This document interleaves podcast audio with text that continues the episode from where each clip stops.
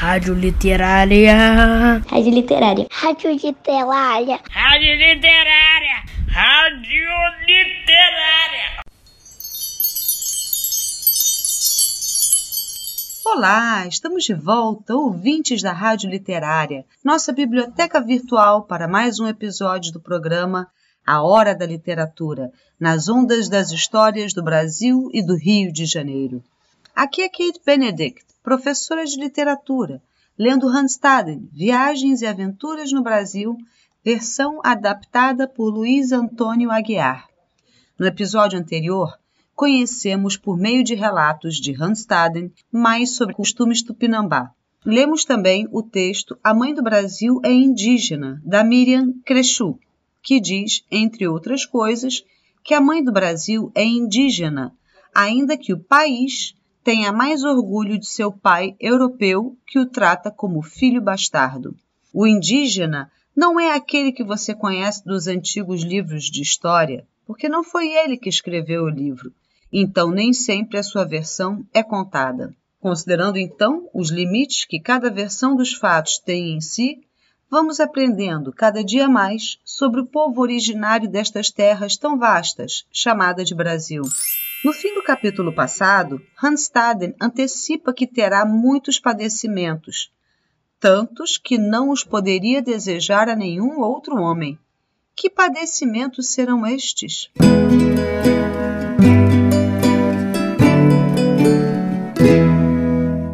Alguns dias após minha captura, vieram me avisar que um francês chegara à aldeia. Os tupinambás o chamavam de Caruatá-Uara. Ele costumava visitá-los pelo menos uma vez por ano para trocar anzóis e facas pela pimenta que os índios colhiam na floresta, além de papagaios, macacos e peles de animais. Enchi-me de alegria, acreditando que ele, um cristão, certamente iria me tirar das mãos daqueles bárbaros. E Piruguaçu e seus sobrinhos me conduziram a uma choça. Lá estava o Caruatá Uara, que se dirigiu a mim em francês. Os tupinambás observavam atentos. Ora, eu não falo francês e não soube responder a Caruatá, que, irritado, disse na língua dos índios: Esse patife tentou enganá-los. Não é um dos nossos. É português, com certeza. Matem-no e comam-no. Fiquei apalermado, sem conseguir acreditar no que estava ouvindo.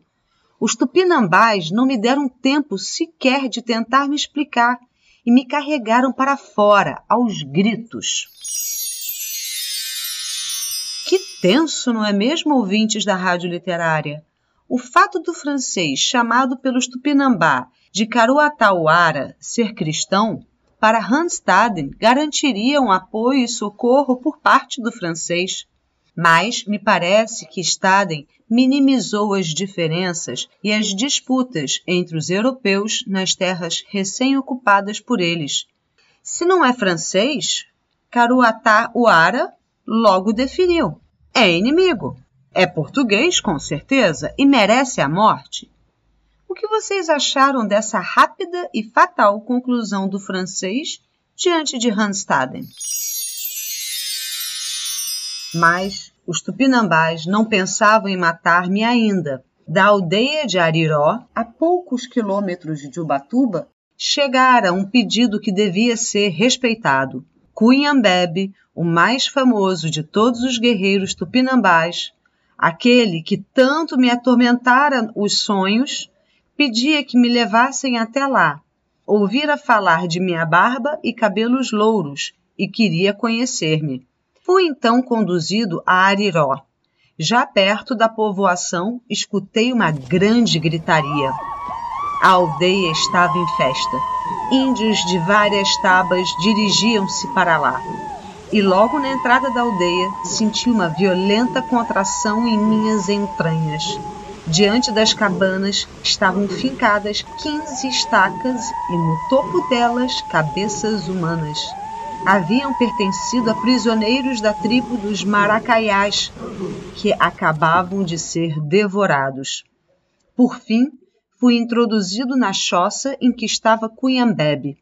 Lembro que minha garganta ficou seca de repente, que meu coração disparou enlouquecido e que a respiração me faltava. Senti um aperto no peito ao encarar aquele selvagem de idade indefinida, corpo extremamente musculoso que me fitava intensamente sem dizer nada. Ali estava o demônio em pessoa.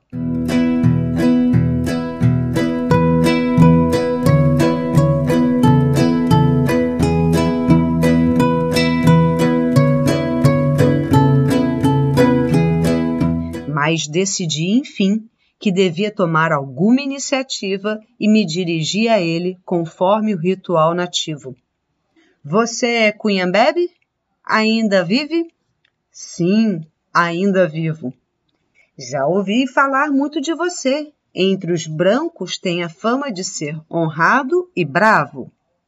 Vaidoso, Cunhambebe pediu-me que relatasse tudo o que ouvira a seu respeito fez diversas perguntas. Por exemplo, se os Perós o temiam, se contavam histórias a seu respeito.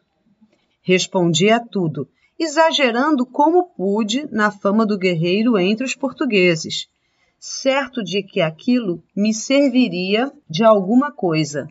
No entanto, ao final da conversa, quando tentei explicar minha situação, Cunhambebe não acreditou em mim. Soube que você estava em Bertioga disparando os canhões dos portugueses contra os nossos bravos. E o francês Caruatá me contou que você não fala a língua dele. Portanto, você é português. Não! Atirava contra vocês porque esse era o meu trabalho. Não entendo isso. Guerreava contra nós, mas não era amigo de nossos inimigos? Nem nosso inimigo? Que história é essa? Era meu trabalho, compreende? Não, não entendo isso. Mas eu juro que não sou português. Já devorei cinco portugueses. Todos chegaram aqui dizendo que eram franceses. Você não age diferente. Diante disso, compreendi que não valia mais a pena argumentar. Estava proferida a minha sentença de morte. Quando parti de Ariró, os habitantes da aldeia me acenavam, sorridentes. E pensando que assim me prestavam uma homenagem, creio, prometeram comparecer à festa em que eu seria devorado.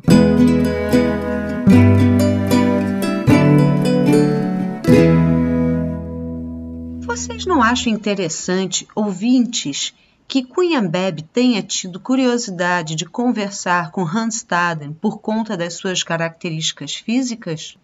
O choque de culturas, o encontro de diferentes tipos humanos nunca vistos antes, parece provocar diferentes sentimentos, como estranheza, curiosidade e, no caso de Staden, medo. Ao ser questionado por que atirou contra os tupinambás, Hanstaden alegou ser seu trabalho, procurando se isentar da responsabilidade de ter participado da guerra entre grupos rivais.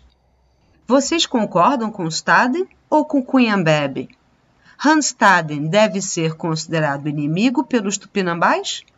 No próximo episódio, Hanstaden retorna para Ubatuba, onde os preparativos para sua execução começariam. Até lá!